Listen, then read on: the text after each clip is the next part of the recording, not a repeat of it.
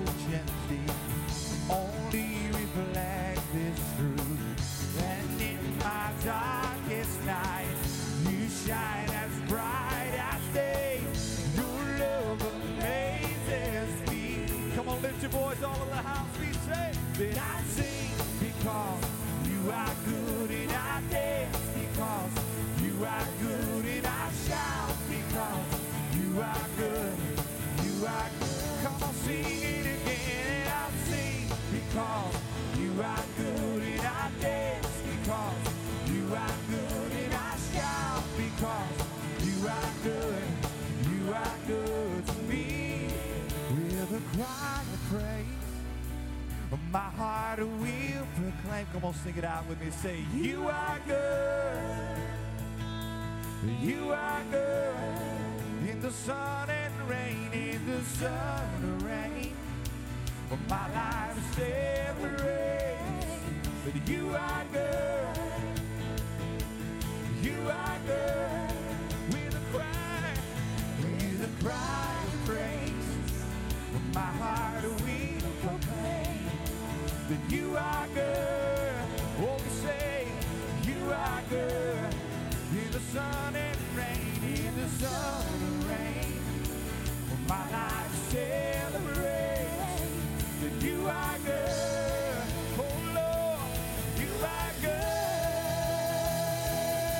that I sing because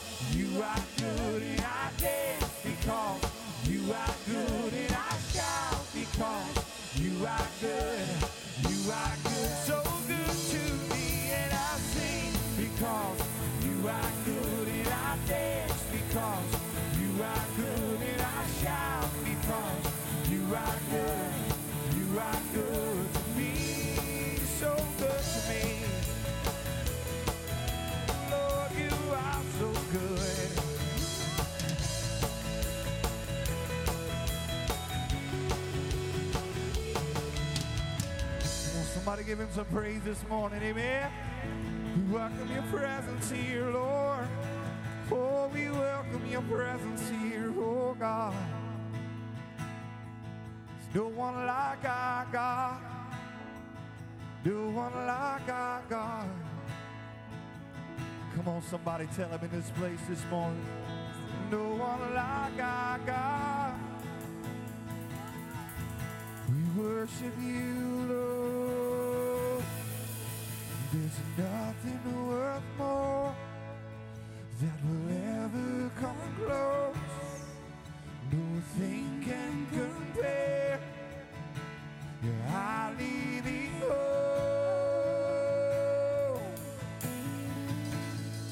You're parade.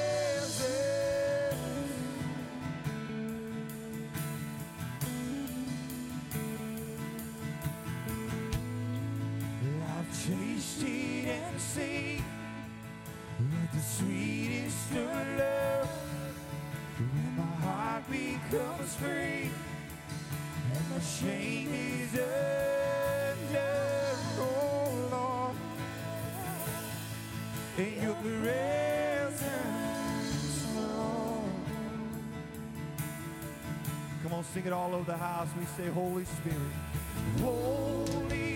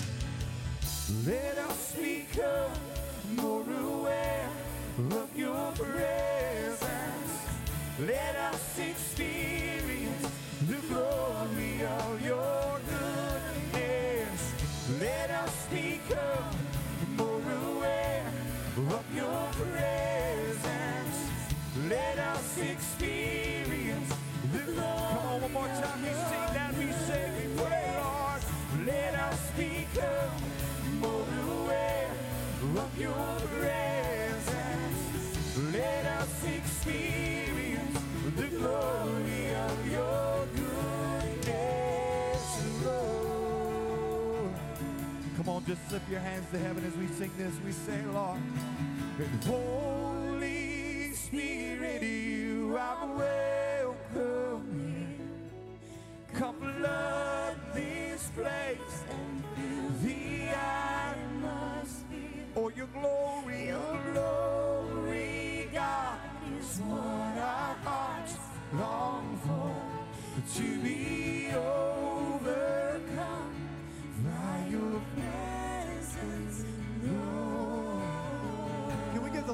Shout of praise this morning? Is he worthy of our praise? Amen. You may be seated just for a second. We have a baptism. Please state your name and why you're getting baptized today. Channing Queen and to get closer with God. Amen. Amen. Are we proud of Channing today? Awesome. Let's just extend a hand. Lord, we love you. God, we thank you that you're a good father. And God, right now we baptize your son in the name of the Father, the Son, the Holy Spirit. In Jesus' name, be baptized, be filled. Amen. Can we give a round of applause, church? Amen. Man, I was praying about our services this weekend, and, and I felt like God gave me this scripture out of Jeremiah as a prophetic word for our church. In Jeremiah 42, the people were asking Jeremiah, We need direction from the Lord. Pray for us so that we can hear from the Lord what we're to do and where we're to go. And this is what the Lord said to tell you. There are many out there in the congregation that are asking God, Lord, I need direction. I need to hear your voice. And the people responded to Jeremiah, whether we like it or not, we will obey the Lord our God. For if we obey him, everything will turn out well for us. And this is the word of the Lord to you. When you hear what God's telling you to do, you got to have courage to obey it. These people in Jeremiah didn't obey. They did the opposite and it didn't go so well for them. And we're going to take time in the middle of our worship to bring our prayer team down at the front. And we believe miracles happen when Christians pray together. And I, we especially want to pray for those of you that are looking for direction in your life, that are asking God, what are we supposed to do? Give us an answer. And then we're going to pray with you about courage to obey God and follow God, even if it's not what you wanted to hear.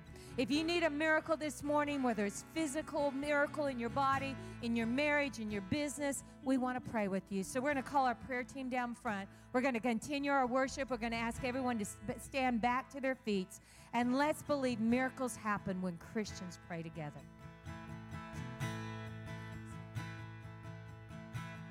Holy,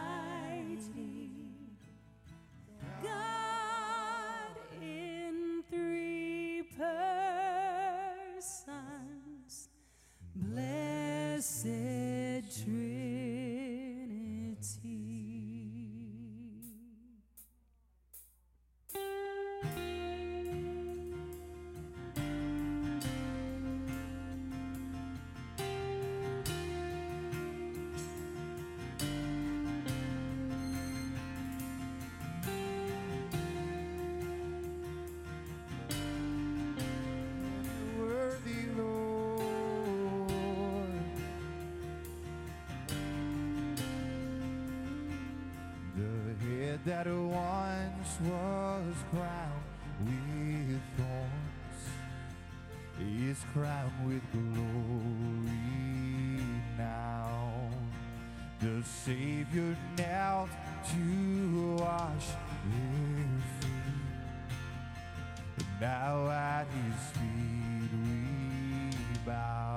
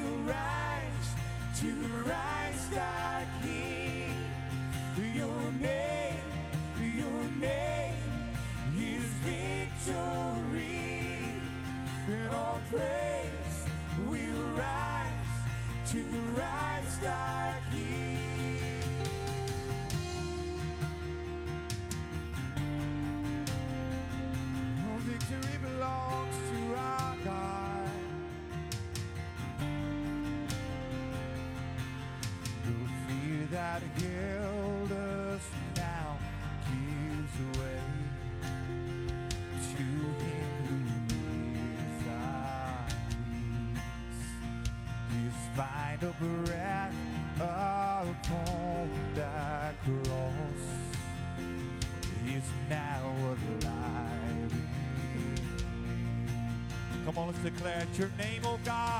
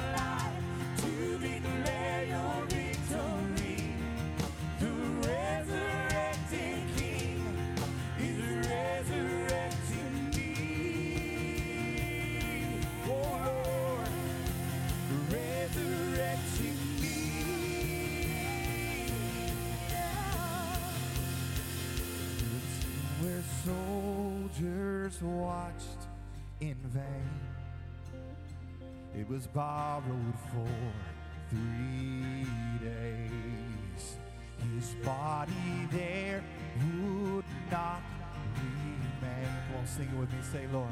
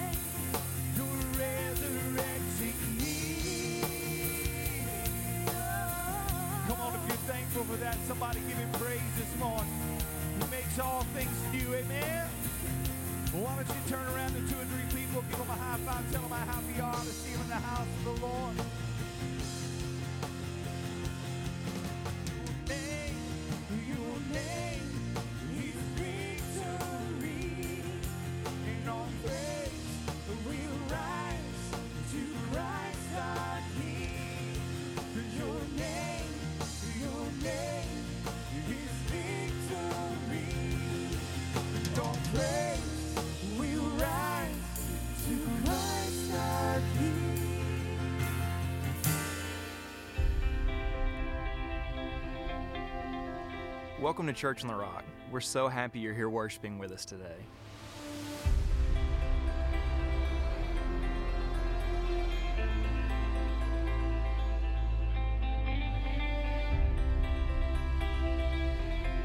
In the chair back in front of you, we have a lot of information about our church. Our inside look lets you know everything about who we are and what we believe in. Our ministry guide gives you plenty of ways to get connected through classes, small groups, and outreach opportunities. If you are a first time guest, please fill out the white card in the seat back in front of you. Drop it in the offering, or you can take it across the hall to the Connect room where you will receive a free gift bag.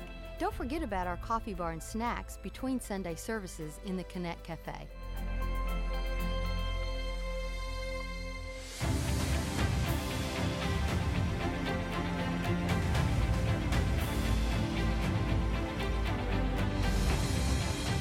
So glad you're here, and we hope you know that there's always a place for you at Church on the Rock.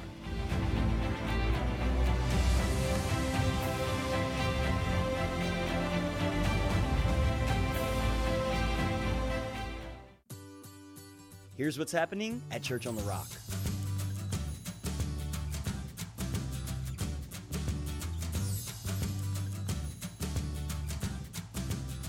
This upcoming Wednesday, August 24th, is our free hamburger meal and life group promotion night, where you can come get a free meal and hear all about our Wednesday life groups. hey, You're fine. Yeah. All right, you ready? Matthew 2 2. Where is the one who's been born King of the Jews? Matthew chapter 5, verse 44.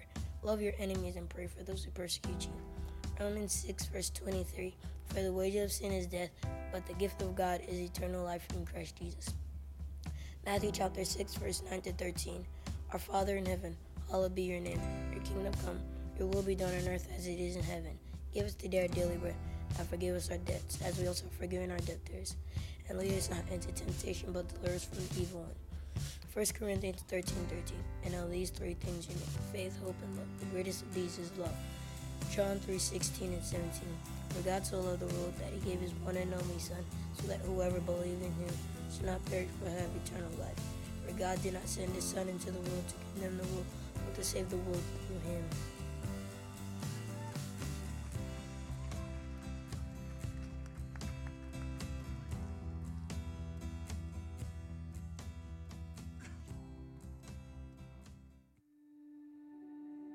Our neighbors in Louisiana are battling horrendous flooding. Over 40,000 homes have been damaged. If you would like to help with the devastation, designate on your offering Louisiana. 100% of the money will go to the flooded communities.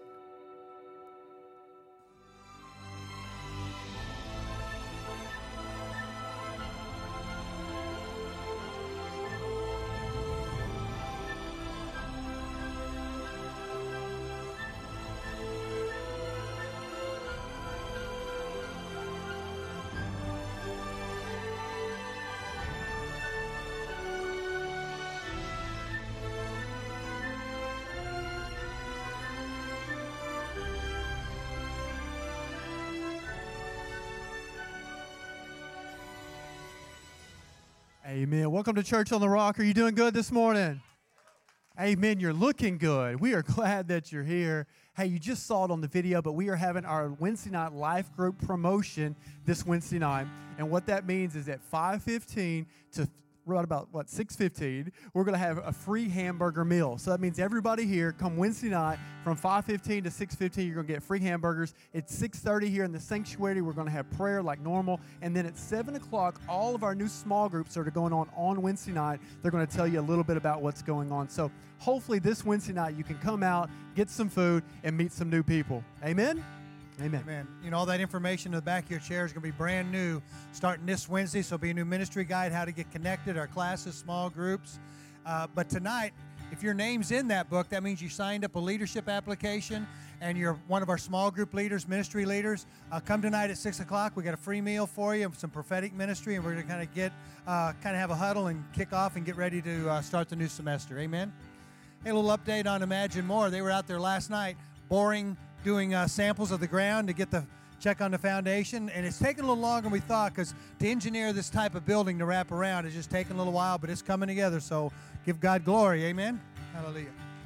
Continue to worship the Lord with our tithes and offerings. And I know you're familiar with this scripture, Matthew 6 21.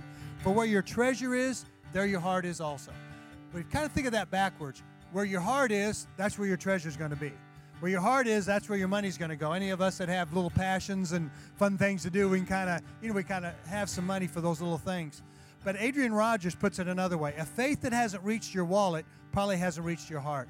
And I saw on the back of the screen want to show some pictures of some people who have their heart in a ministry called Rahab's Retreat. We've had people from our church you have given, you have went down there and painted and remodeled, and this is in the Longview, Kilgore area, and this helps get women out of sex trafficking and just uh, that whole industry, and they're just turning lives around, just getting a fresh start. And so, uh, you know, that's one of the things your money goes to. You know, there was a uh, read an article in Leadership magazine about a man that was preaching, and one of the elderly ladies, her name was Mary, uh, she had a medical until she passed out and hit her head on the pew and was knocked unconscious. And they, an EMT was there. He called the ambulance and they got her on the stretcher and got her towards the back door. She regained consciousness and she kind of waved for her daughter to come to her. And when her daughter came, she whispered to her and she said, "My offering is in my wallet." And that, just think of that. This lady could have been her last words, but that was on her heart. She just wanted to be a good steward of what God had given her and bless. And I just thank God to be a part of a church. Last week you saw the money you gave to help youth go to camp, lives change. The week before that, the people that went to the Philippines. And so uh, let's continue just to reach out there in our community and the nations. That's what church is all about. Amen. God bless you as you give.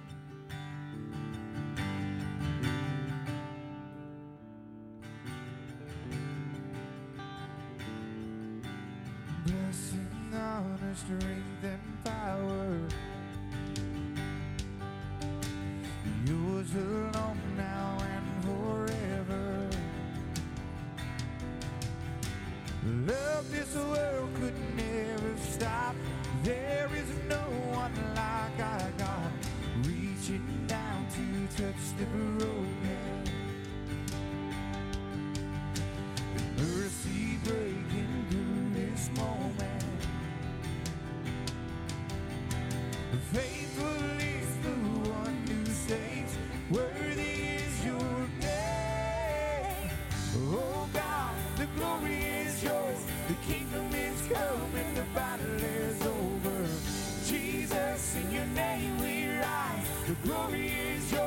The glory is yours.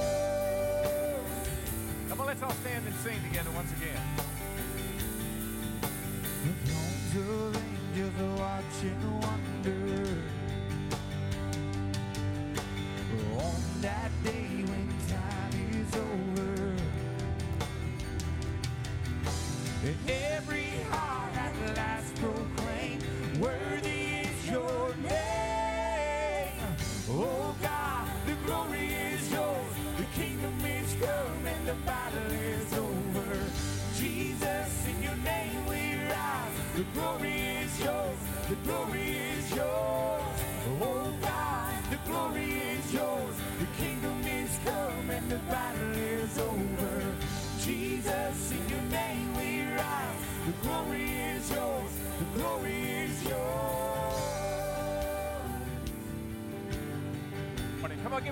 clap, offering today. He is worthy. Come on, He's worthy of all our praise.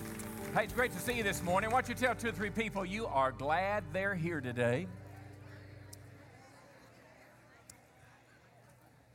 Just a reminder, we've got more space on Saturday night and Sunday first service. If you want to come and join one of those services, it would be great. But this is my favorite time of the year, and it's gotten way better now that we're having October weather in August. Whatever, good? But let me tell you what's my favorite. It's because the church year kind of kicks off. Summer's over, school's starting. This tonight at 6 o'clock, all our leaders are gathering here at the church. Uh, uh, Wednesday night, and I sure hope you'll come to that. All our small group ministries and activities are going to be on display so you can figure out, you know, where I connect. Because church, listen, weekends are great. This weekend experience is a, is a strong pillar. It's like a, a, a, a stool on a chair, one of the legs. But one of the key things we all need is relationships with other people, and that's what happens in small group. And I hope you'll come on this Wednesday. Turn with me to the book of Revelation, Revelation chapter 2. We're doing a series called The Final Chapter Living in the Last Days. Next week we'll conclude it and we'll talk about eternity. But this morning I want to continue in the book of Revelation. We're talking about the seven churches of the book of Revelation. Uh, there's a map on the screen behind me. I had a pointer and I forgot it on the front row there, so I'll, I'll illustrate again. This is, of course, Jerusalem down here, Israel, the Mediterranean Sea. And right up here, you've got these seven churches. One of those little islands off to the left. There you go, the Isle of Patmos. That's where, how did I do that? That's an amazing thing. That, that, oh.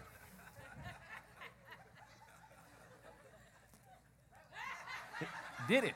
Patmos is somewhere in there. Anyway, if uh, Ephesus and Smyrna, two churches we talked about last week, modern day, hey, it's pretty cool. Turkey, uh, Asia, and these are seven churches that John wrote a letter to. When he was exiled, he saw this vision from God, and uh, he just began to write what God said to him. My sense is that rather than trying to look at the book of Revelation as uh, to predict when the events are going to happen, I'd rather get, get ready to know how to live. I would rather get myself focused to see how to live in the last days, and where better to look than what Jesus would say to his churches. So, my intent this morning is quite simple. As we look at five of these remaining churches, I'm going to encourage you to imitate their virtues and learn from their mistakes. And if we do these things, we'll be what's called a conqueror or we'll overcome. And that was the message to these churches time and time again to him who conquers, to him who overcomes. And Jesus gave a great promise. So let's explore it today, this second part. Uh, first, we'll talk about the commendation.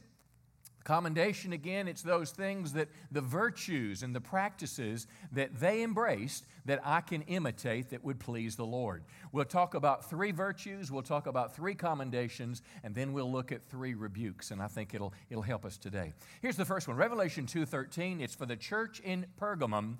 It's called loyalty to Christ. It's quite basic, but here's what the scripture says. Verse 13 Jesus said, I know where you dwell where Satan's throne is. Now, isn't that an interesting way to describe the city? Texarkana, we're twice as nice. You know, we're that, we're, we're, that church on the side of the interstate. We're across the street from Applebee's. There where Satan dwelled. That's a pretty interesting description. But Jesus said this Yet you hold fast my name, and you did not deny my faith, even in the days of Antipas, my faithful witness, who was killed among you where Satan dwells. What did he mean by that? Uh, the idea of Satan's throne, it literally means where Satan is the supreme ruler. Now, how many know the church is affected by the city in which it lives?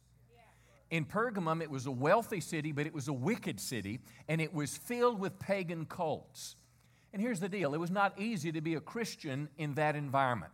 Uh, the politics were against you. Christians were in the minority. The religious people were likely against them. Remember last week we studied the church in Philadelphia, and Christ talked about the synagogue of Satan, which were Jews who also did not believe in Christ, and they were persecuting the church.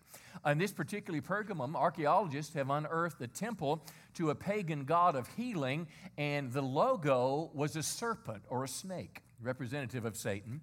There were also three temples dedicated to three different Roman emperors. Now, in their day, Caesar was worshiped as God. That's why Christians would be, become martyrs if they wouldn't say Caesar is Lord. No, the Christians said Jesus is Lord. So it was a very hard place to be a Christian, and Satan was using pagan culture to make it difficult. But when Jesus said, hold fast, it's a great word of encouragement to us because how many would believe that it seems like it's going to become more difficult to be a Christian in America in the days ahead? If you're a Bible believer, if you hold to biblical truth, our culture is veering away from it. You that are going back to school, particularly you in college, you're going to be belittled at many times if you would suggest that you believe in God if you believe that there's a, there's a, a creator that is an intelligent designer, the evolutionist of the secular mind will mock you. They'll laugh at you. They'll belittle you in the social sciences. Uh, the history classes will revise America's Christian history, and it's almost like Christians are in a minority. And unless you miss this this week, this, our president this week signed an, another executive order saying that any, any, any bathroom in any federal building or any federal school or federal institution, that bathroom had to be unisex. The whole transgender issue that became an issue on the Arkansas side, and we the people voted, where our president said, Look, anywhere the federal government's involved, you can go to whatever bathroom you want to. If you're a man, you can go to the women's restroom. A woman, you can go to the man's. Listen, look how that's working out in Target now. There's been numbers of examples where men have gone in women's dressing rooms, say, Well, I feel like a woman, taking pictures and doing other kind of things. But the biblical reason that this troubles me is because the Bible says in the book of Genesis that God created us male or female. God doesn't give an individual the right to choose their sex. That's assigned by God at birth. But what this is, this is not just some protection for those that are whose civil rights are being under attack. This is not like the civil rights movement of the of the 60s. What this is in America today, this is an outright attack against anything Christian in America.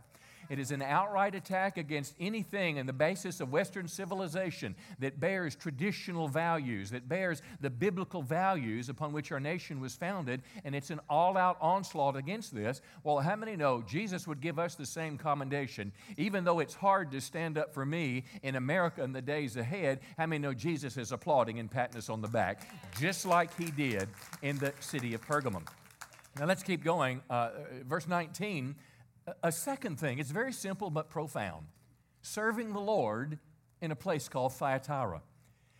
Jesus said, I, I know your works.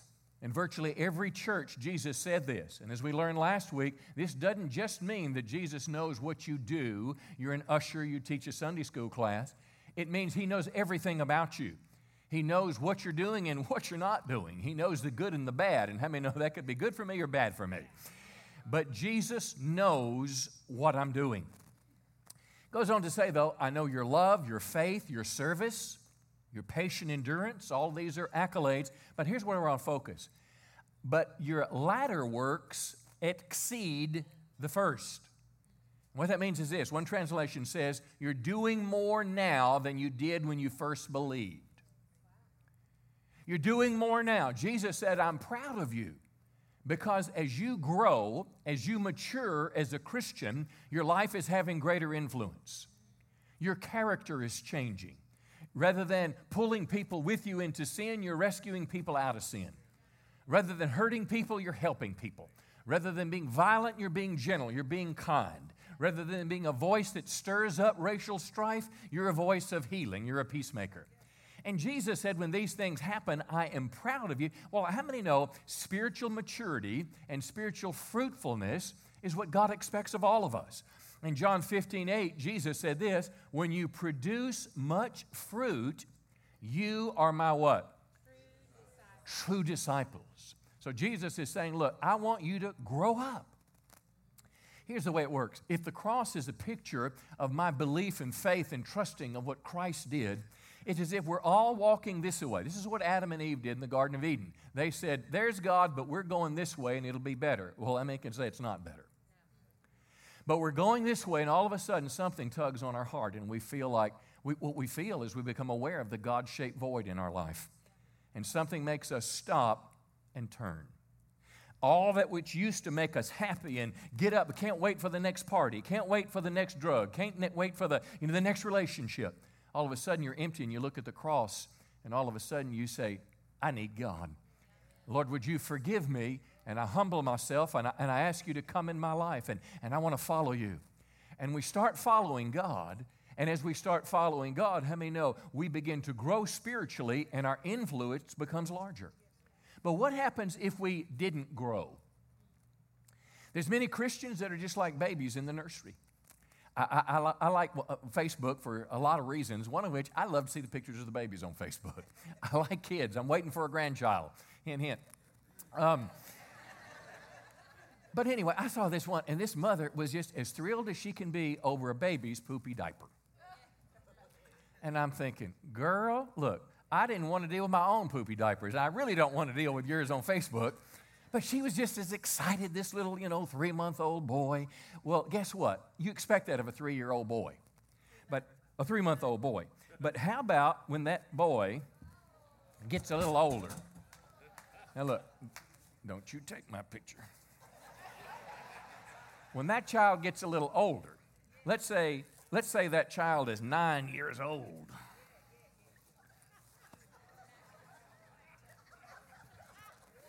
Good looking leg, I know, but I'm going to cover it back up. That child is three years old and still walking around. What did I say? He was three or nine? He's nine years old. And he yells down for breakfast Mom, I want Cheerios for breakfast.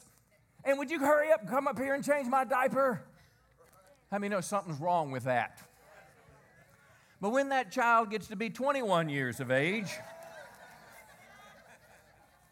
and mama put on his diaper when he went to bed last night, and he's 21, and he yells down, Hey, Shirley, would you put onions in my omelet this morning? And would you hurry up and get up here and change my diaper because you got to come pick up me and my girlfriend? We're going to the mall.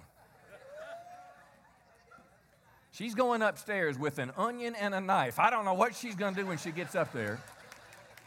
But something is not right.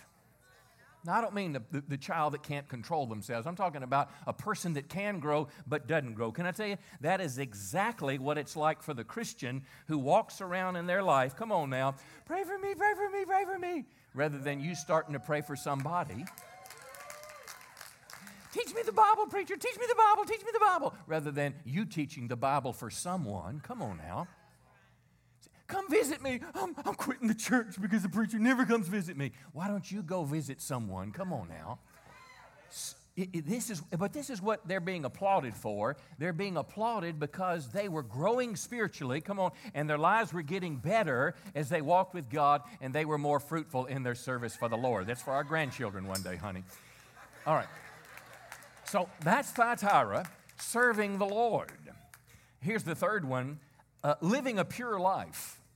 Now, this is simple, but these are things, these were things that, that Jesus uh, patted them on the back for, that Jesus said, Good job. Good job because you're loyal when it's hard. Good job because you're growing spiritually and producing fruit. And here's the third one you're living a pure life.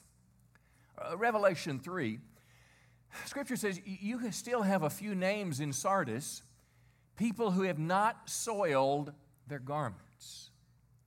Now, this is in the middle of a rebuke, but what he's saying is there's some people here still living right. Now, the book of Revelation is all about pictures and images, and that's why there's so many different interpretations. But it's clear here these people who've not soiled their garments, they'll walk with me in white, for they are worthy. Now, white garments in the Bible symbolized holiness and purity and righteousness. And the less, well, one translation says, those who have lived pure lives as Christians. I mean, in many cases, we can't even tell a Christian from someone in the world by their behavior. Wow. How many know we should be different and not because just I have a Jesus shirt or a Jesus ring or a Jesus necklace? It's our behavior and our attitudes that should be different. Listen, in, in, in, the race riots that are being stirred up across America, how many know Christians should stand out as peacemakers, not somebody supplying another rock? I mean, I mean, we're to be different in America. It matters how I live. Uh, uh, Jesus applauds things, for example, like dressing modestly.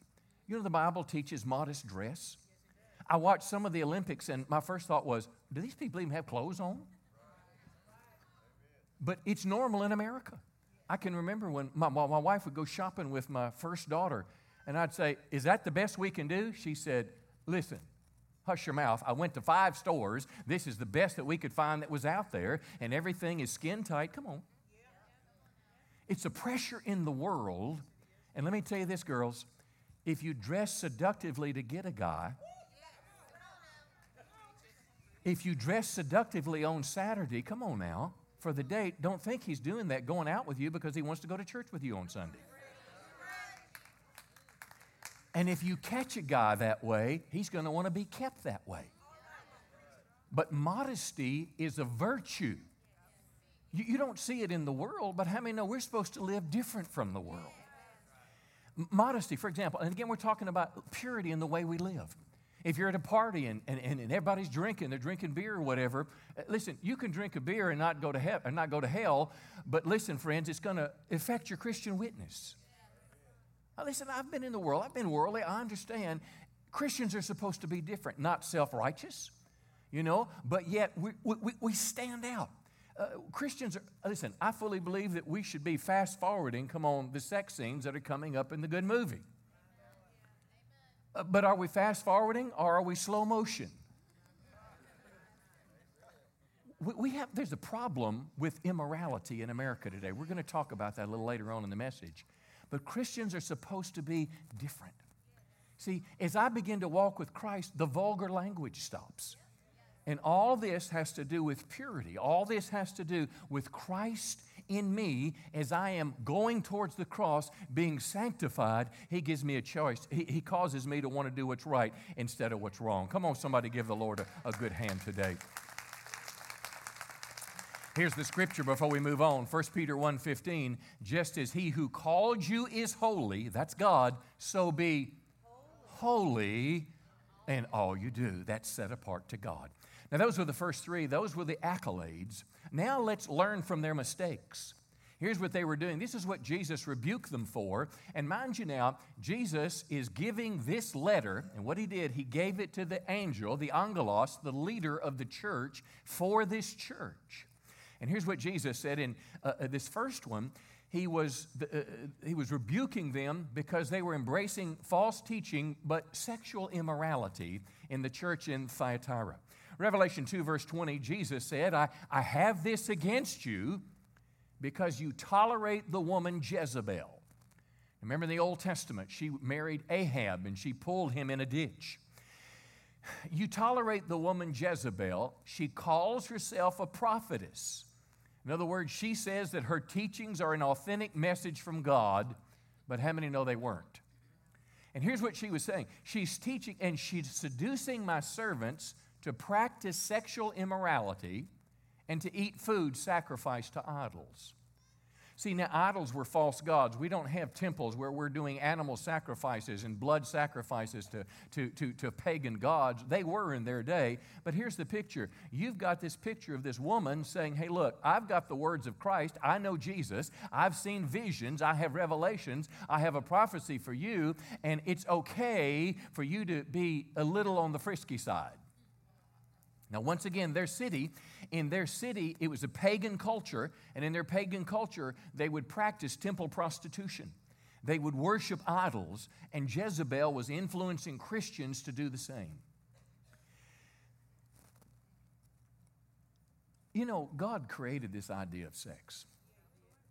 I posted a little picture on Facebook the other day, and it was a, it was of a, of a wing of a uh, of a what was that silly thing? It was a, like a locust, and it was just incredible. And how it take, would take more faith to believe that that is a result of some accident, come on, rather than a deliberate designer. And the same thing about human sexuality. God gave, made man biologically and physically different from a woman. He gave us both, you know, places in, in life that brought joy and intimacy. And he designed this thing called sex. It didn't evolve, come on, from two rodents, or it didn't evolve from two amoebas. God created us with these desires, but what He did is He put a fence around it with one door, and He says, I want a man and a woman to walk through that when they commit themselves to one another in, ma- in marriage for the rest of their lives. And then God says, I bless that, and I want you to keep other people out of it. Come on now. Don't let anybody else in it, and I don't want you to wander out of it. But But here's what our world has done our world has been trying to knock it down for 50, 60 years, just like the Berlin Wall. I mean, it does everything it can to come against what's moral and right and decent and good. Even our Supreme Court dec- uh, decades ago said the rights of a pornographer are there and they should be protected. Pornography's fine. And then people act on it and they destroy their lives. They end up on the front page of the newspaper. Listen, why in the world do we see professionals, men and women, teachers, pastors, other people in orange jumpsuits on the front page of the newspaper having molested someone that was underage? Now, you do know that there's pressures in America and around the world to reduce this underage idea. Come on, to keep it hidden, just keep it going lower. This is perversion, but we live in a nation that pushes against this wall of morality and says, do it, and then when people do it, we can't imagine what happened. This is the pressure that we live in. Again, in the Bible, God blesses the relationship between a married man and woman, but for a single person to go outside of that, it's called fornication. For a married person, it's called adultery. For a non heterosexual, a homosexual to practice, the Bible calls that is sin as well. Now, listen, and our church philosophy is everybody is welcome in our church, but we want to tell you what's right and what's wrong. Come on now. And I don't want anyone on the stage, come on, to be living a, a, a, you listen, you wouldn't be here today if I was an open adulterer. Well, why should it be any different from you? You see, this is what was going on. But what was happening in their church is this woman was promoting it, and she was recognized as a teacher, and she probably had the biggest women's group or the biggest women's class in the church. Are, are you with me today? That's what was going on. But there's some lessons here. Sadly, she was influencing Christians, and the leaders didn't stop her. The members welcomed her. She was tolerated, which is a key word. Now, let me give you a couple lessons from this. The first lesson is church leadership must protect the sheep from error and immorality. We live in an immoral day, and it is my responsibility, our responsibility, to keep our standards high. Come on now. Listen, none of us are perfect. Every one of us have struggles in this area, but we want to keep our standards biblical rather than our standards worldly. Here's another question. lesson I need to ask myself who is influencing me? Am I following a Jezebel? A- am I following the example of God fearing people who are holy, humble, committed to live the Word of God? Or do I follow people who say what I want to hear? 2 Timothy 4 said this Scripture says, A time is coming when people will no longer listen to sound teaching They'll follow their own desires and they'll look for teachers who will tell them whatever, whatever their itching ears want to hear. And I'm telling you, friends, it's out there today. You can find churches that practice and believe things that are against the Bible. You can find churches that believe things and practice and teach things and have leaders that are, uh, that are not conforming to biblical qualifications. Can I tell you, friends, just because that's out there doesn't mean I should follow it. See, here's a, one of the greatest de- I- I- delusions, I think, in the modern day church is the modern day church says we want to love all people. And what that means is you can come doing any and everything you want to do, and we're going to accept you just like you are. Well, listen, Jesus takes me just as I am, but he turns me around and he makes me the way that he wants me to be. I want to be a part of a church that loves people the way they are, but tells them, come on, I don't want to be a church that says, that says you can do whatever you want to and it doesn't matter. Can I tell you, friends, it does matter. Listen, it does matter. Listen to what else God said to this woman, Jezebel. God told her, uh, I gave her time to repent, but she refuses to repent of her immorality. I'm gonna, God's saying this, I'm gonna throw her on a sick bed, and those who commit adultery with her, I'm gonna throw into great tribulation unless they do what? Repent, Repent of their works. Come on, somebody give the Lord a, a good praise this morning. So let's do two, let's do what the Bible says. Let's speak the truth in love. Let's care about everybody. Let's have high biblical standards. And if somebody falls, come on, let's be honest enough to admit it but then let's restore people in a spirit of humility. Come on, because how many know we're all sinners saved by grace? Revelation chapter 3, here's another one. Uh, backslidden in Sardis. Backslidden is a common term. Jesus once again says, I know your works. Punch your neighbor and says, Jesus knows all about you. Just a little bit, not too hard. Here's what he said Jesus said, You have the reputation of being alive but you're dead. Now, why would Jesus be writing a letter to a bunch of dead people? Symbolic language again, they're spiritually dead. Wake up, strengthen what remains and is about to die. Jesus said, I have not found your works complete in the sight of God. Remember what you've received and heard and repent. Because if you will not wake up, Jesus said, I'm coming like a thief, and you'll not know at what hour I am coming against you. And I don't think he's coming to play a game of cards when he comes. Are you with me today? I don't know what that means, but it can't be good. So here's the message here. One translation says, I know you seem to be spiritually alive, but you're really dead. You seem to be faithful believers in me, but in reality, you don't follow me anymore. You got a Bible in the truck, you bring it in church when you walk in, but when you're done, you put it under the seat and you won't need it again until next Sunday it's just a picture of a place where perhaps you've been and I've been, where my heart grows cool to God. And rather than getting right with God, I continue in the charade. Matthew 23, Jesus called them Pharisees, outwardly religious, but inwardly far from God. How many know it's the heart that matters?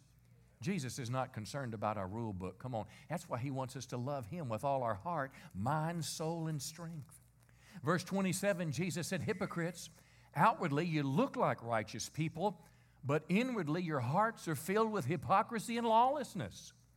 Jesus told them to wake up, strengthen what remains and is about to die. Another translation says, start living as Christians, start living as followers of me again, and restore your relationship. How many could have slept in a little longer this morning here? Ooh, I could have too. When my, I got up about five, and when my, I got up at five, I thought, I looked out, the sun was not up. I thought, I ain't getting up yet. But the problem is, I went back in another sleep cycle, and then when my alarm went off, I thought, I don't want to get up. I told my wife, I don't want to go to church. And she said, You have to. You're the preacher. Get out of bed. I didn't say I didn't want to go to church, but what I said was, I don't want to get out of bed. Well, how many know if you have that attitude tomorrow morning and Tuesday and Wednesday, you're probably going to be fired? There's something about wake up, get out of bed, sleepyhead. And could I say that to you? Listen, I'm not your judge. I have been there in the past as a Christian. I hope nobody's there. But if for some eh, if for some reason, if your heart has grown cold to God and you're just going through the motions, you need to wake up. You need to stir yourself because Jesus is watching. Listen, I don't think this is a heaven or hell issue, but you're going to lose your place in the kingdom, friend. You're going to lose your ability of influence. You're going to be sucked down this drain, come on, and get caught. Tell your neighbor he's preaching better than we're amening this morning. It was backslidden in Sardis. Let me give you another one here. We're going to wrap up with this one. Uh, Revelation 3, verse 15. The church in Laodicea this is the one that's about hot and cold. And I have struggled with this passage all my life, and I think I have some clarity for you. But I believe what the issue was here is they were an ineffective witness for Christ. Now, I mean, we always interpret the Bible in context. And if you went back a verse or two, what you would see the way Jesus introduced himself to this church was very key. He said, I am the faithful and true witness. And by implication, you're not a faithful witness for me. Let me tell you why. Revelation 3:15. Jesus said, "I know your works. I know all about you. You're neither cold nor hot." Now, I was taught early on that to be hot meant that you're spiritually on fire, which is good, and cold means is, is a symbol for never even being saved. I don't think Jesus would say, I wish you were cold or hot. It's just not consistent. In their day, there were hot, in, in the adjoining town, Hierapolis had hot water, just like hot springs. I mean, hot water is therapeutic. I've got a little foot massager thing, and you put hot water in it and some Epsom salt, and you turn it on, and it just, boy, it just goes. But I only like it about 15 minutes because the water gets warm, and I go pour it out. The cold water in an adjoining city, Colossae, it was fresh, it was life giving. I mean, when you're working out and if this temperature gets back up to 90 and 100 degrees, you're hot and sweaty. I mean, know what you want is an ice cold Gatorade. Come on. You, you don't want lukewarm. You'll drink lukewarm for survival, but when you put lukewarm water in your mouth, you want to spit it out. And that's what Jesus is saying here. It's pretty serious. In their city, uh, this lukewarm water made people nauseous. Jesus said, I'll spit you out of my mouth. Now, again, Laodicea was a wealthy city. And it was so wealthy, an earthquake destroyed the city. Historians tell us, archaeologists tell us, the city was destroyed, but they didn't even ask the Roman Empire, uh, uh the, the capital of Rome, they didn't even ask for money because they had plenty of money to rebuild. They were wealthy people. The Christians were wealthy, but the Christians, listen now, wrongly assume that just because I'm prospering means God is happy with me. That's no more true than, than, than God's happy with poor people. I mean, no, whether you're rich or poor, the issue is our hearts. Verse 17, you say, I'm rich, I've prospered, I don't need anything, but Jesus said, You're blind you don't even realize that you are wretched, pitiable, poor, blind, and naked. Jesus said, Those whom I love, I reprove, reprove and discipline, so be zealous and repent. Now, they thought they were right with God, but they weren't. Let me see if I can explain this. James 4 4. James said this You're not loyal to God because you should know that loving the world is the same as hating God. Anyone who wants to be a friend of the world becomes God's enemy. Here's where I suggest to you this passage has relevance. Remember, Jesus said he is the faithful and true witness. But these guys were said to be lukewarm. Now, the definition of lukewarm, it means, and I looked in some of the original language on this one, it's not just like tea. How many know we like hot tea or iced tea, but rarely lukewarm tea? Both of these symbols of hot and cold were good. Lukewarm means indifferent, ineffective, and impotent. Indifferent, ineffective, and impotent regarding their Christian witness.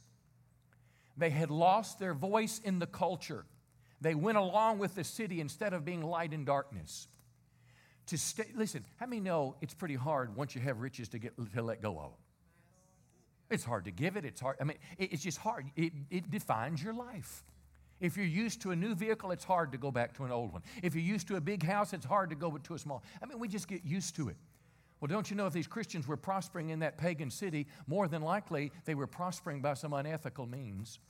More than likely, bribery was going on. More than likely, stealing was going on. More than likely, embezzling was going on. Well, if you got rich doing those things and you become a Christian, come on now.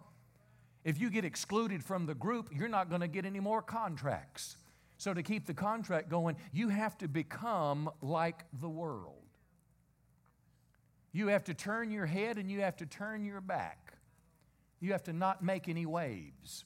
Because if you make waves, you're going to be kicked out of the end circle. That's what's happening in our politics right now. That's why they hate Donald Trump, because he's not an establishment guy, he's an outsider. And everything is aligned against him. This has nothing to do with the message, but I wouldn't believe 90% of what I heard or read in the traditional media. But these guys were not influencing their city. Jesus was the true and faithful witness. I would suggest to you their lukewarmness implied that they never offended anyone. There was never any angst towards them because of their stand for Christ. They were nice Christians. Their church was, a, was, a, was, was respectable. It was sentimental. It was skin deep. You would never be offended if you went in the walls of their church. I think this is the great problem in church Christianity in America today is churches are having to decide do I really believe the Bible? Do I hold to the teachings of the Bible? Do I believe what God's Word says about whatever the case may be? Morality? Do I believe what it says about ethics? Uh, lying? Come on now. This whole, listen, you read article after article about Mrs. Clinton and her lies and why people still support her and believe in her because lying doesn't matter anymore. Please don't put me in a political box by having said that. I'm just telling you, Come forth. Shoot, it's got ever ready batteries. It's still working. But I think this is the great, great issue in the modern church of America today. For, for, for professing Christians, I think, I think the line is pushing against us. Bathrooms, who can get married, come on now. And the culture is saying, you better embrace it. If you don't, we'll take your tax exemption. If you don't, we'll put you in jail. If you post on about Facebook on traditional marriage, you could lose your job. You shut your mouth. If you're a professional athlete or a sportscaster and you don't come out on the politically correct side, we're getting rid of you. And even because the Bible says it, we want nothing to do with that. Can I tell you, friend, Jesus didn't light my candle for me to put it under a basket. He lit my candle so my candle could provide light to the world. You say, why would you do? Why would you want to say something that would be offensive? Because, friends, we're trying to populate heaven, and they are blinded by the world. They're being pulled away from the cross. They're being told they matter. They're being told, listen, idolatry's okay. You can be, you can make up your own rules in life. There is no God. There is no judgment day. There is no accountability. You can take that baby's life at will just because you forgot to use a condom. We'll get you a morning after pill. Don't worry about any of that morality and religion telling you, friend, the world is pulling that way. Christians, come on, need to stand against the tides of the current, lest we become lukewarm and Jesus spits us out of his mouth. He was the faithful and true witness. I want to close with a little video clip. It's from the movie God's Not Dead 2. Here's the scene there's a woman, she's a teacher in a public school setting. I think it's probably a college. I hadn't seen the movie but she's teaching about nonviolent transformation of society. She's talked about Mahatma Gandhi, she's talked about Martin Luther King, and a student asks a question about Jesus and she wasn't trying to convert them, but she simply told them, she answered their question, and somebody reported her to the authorities. Come on now, it sounds like communism to me. It sounds like, it sounds like this, the, the, the world system. She reported them, and that's where this little clip picks up because there's a hatred of anything of Christ. And now she has a decision. Take a peek. Call to order.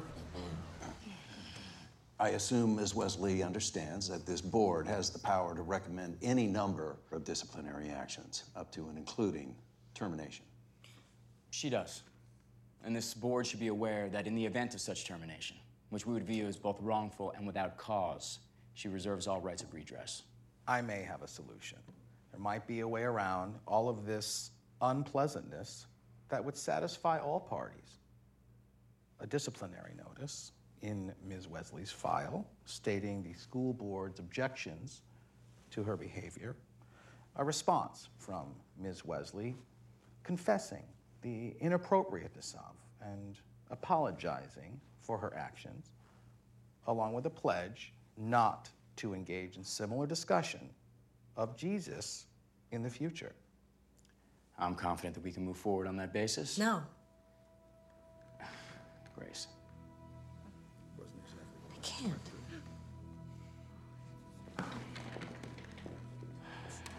I'd like to request a brief recess to have a word with my client. Excuse me. Grace, this is exactly what we were hoping for. I mean, this is the part where you say you're sorry, thank your lawyer, go back to your classroom, pick up your life, and move on. I can't do that. Why? I gave an honest answer to a student's legitimate question in history. Gra- Grace. Grace, you don't want to do this. It's the wrong decision. Is it? I, mean, I would rather stand with God and be judged by the world than stand with the world and be judged by God. I am not going to be afraid to say the name Jesus.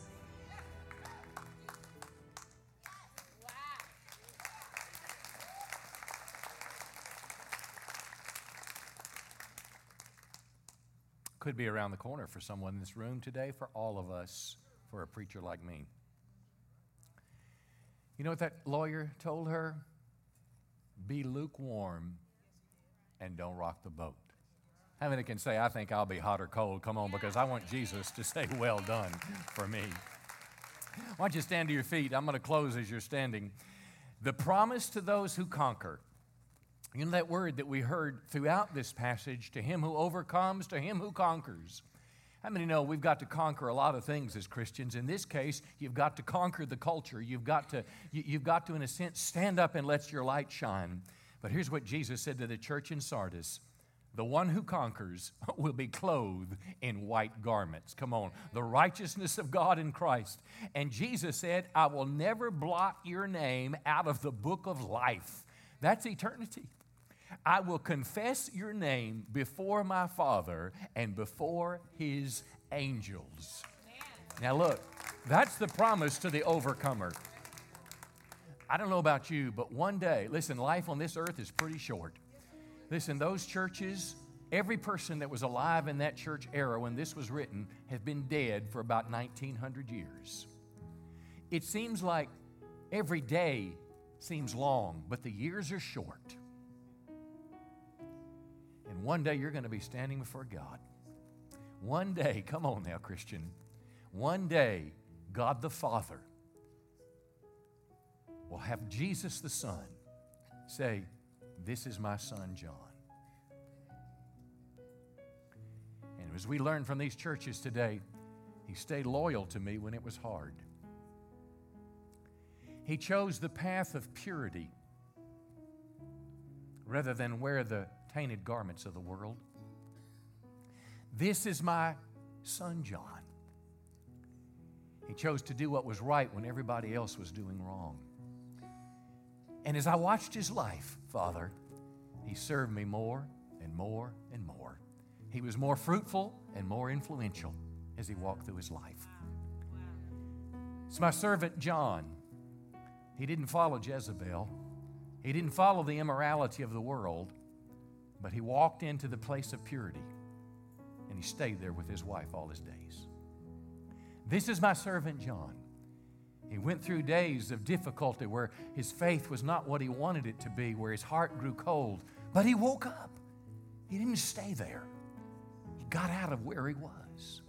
And my friend, if you're in that trap, I suggest to you, you're like a bug caught in a spider web. Some of the people in your life are keeping you backslidden. Some of the music you're listening to, come on, needs to be changed. If you would just turn off whatever you're listening to and turn K Love on, that might help. There's people that are calling you up and they're not saying, let's go to Bible study. They're not going to call you up Wednesday and say, uh, hey, come on, let's go, let's go to the church and get a free burger and let's, uh, let's, uh, let's go see what all's going on where we can get involved this summer. That's not what they're saying. They said, Hey man, I got to work early today. I got a, whatever it is now, a 20 pack or 30 pack, whatever it is. Come on over to the house. You might have to, when you see their number, not answer their call for a little while until you're able to say, No, I'm not going over there. You know what I'm going to do? I want you to come to church with me. I'm going to get a burger and it's on me. Come on. If you don't like it, I'll get you one later. Come on over. That's my son, John. He didn't stay backslidden. That's my son, John. When the pressure of the world pushed him to be lukewarm. He chose to be hot or cold. And he made some sacrifices for the kingdom. But here he is. And for all eternity, come on, he's going to bear our name and we're going to honor him. That's what I want my Father in heaven to say on that great day. How about you? How about you? We're going to close in prayer this way today. I, I, in just a moment, our prayer team is going to come to the front. They'll sing one song, and I ask you to stay here during that because people are being torn now about making steps to God. Give them a chance to come up. They're going to pray. We'll pray about anything, but I can virtually guarantee you something in this message has touched the heart of dozens of people in this room today. Some of you are kind of in the middle and you're pulled both ways and you want to go God's way. Can I tell you, friend, the easiest step to take to start with is step out of your chair and simply come to someone and say, Pray for me. I'm caught in the trap of immorality. Pray for me. It's hard for me to be loyal to God. It's hard for me to be faithful to my wife. Pray for me. That's a step that'll change your life. But the most important step some of you in this room will take today is a step to Jesus Christ to be saved. Listen, friends, you don't get saved by doing good things and by doing good works. What makes you a Christian is that you've received Christ as your Savior. And maybe you're where I was as a boy, 19 years of age, following headlong after the world, but all of a sudden I began to become aware my heart was not happy anymore. the girls I went out with, the beer that I drank, all the things that I did, it just didn't make me happy like it used to. And something caused me to turn my head, and my head was turned to the Christ on the cross. And I asked Christ to come in my life and save me and give me a brand new start. And Jesus changed me. And if that's you today, and if you say, Pastor, that's what I need today, I'm ready to start following God. I need His forgiveness. I want to commit my life to Him. When we start to sing and they begin to play, I'm going to encourage you to just come and meet a friend over at the cross. And they want to pray for you as you make the greatest decision of your life committing yourself to Christ. Just go ahead and begin to play, Pastor Nick. Our prayer team is coming to the front. This is your time to have a moment and an encounter with God. Come on up to the front, prayer team. And as they're coming, let me encourage you. If you need to make some step to God, if you need prayer, come let us pray for you. It could be about anything, but most importantly, you whose hearts are tugging you to come to Christ to get saved. Meet us at the cross. It'll be a forever change. I love you very much. Thank you for coming today. Give us clean hands, give us pure hearts. Let us not lift our souls to another. Give us clean hands, give us pure hearts. Let us not lift our souls to another. Oh, and oh God, let us be a generation that seeks, seeks your face, oh God, of Jacob. And oh God, let us be a generation that seeks, seeks your face, oh God, of Jacob. Hey, we're going to continue to worship through that song just a few times, and the prayer team's going to remain. Hey, before you go this morning, I want to remind you that Wednesday night we're introducing the Wednesday night life groups, and we're going to have a free hamburger meal. We'd love to have you. But hey, you're free to be dismissed. We love you. God bless you. Can't wait to see you next week. Give us clean hands, but give us pure hearts. Let us not lift our souls to another. Give us clean hands,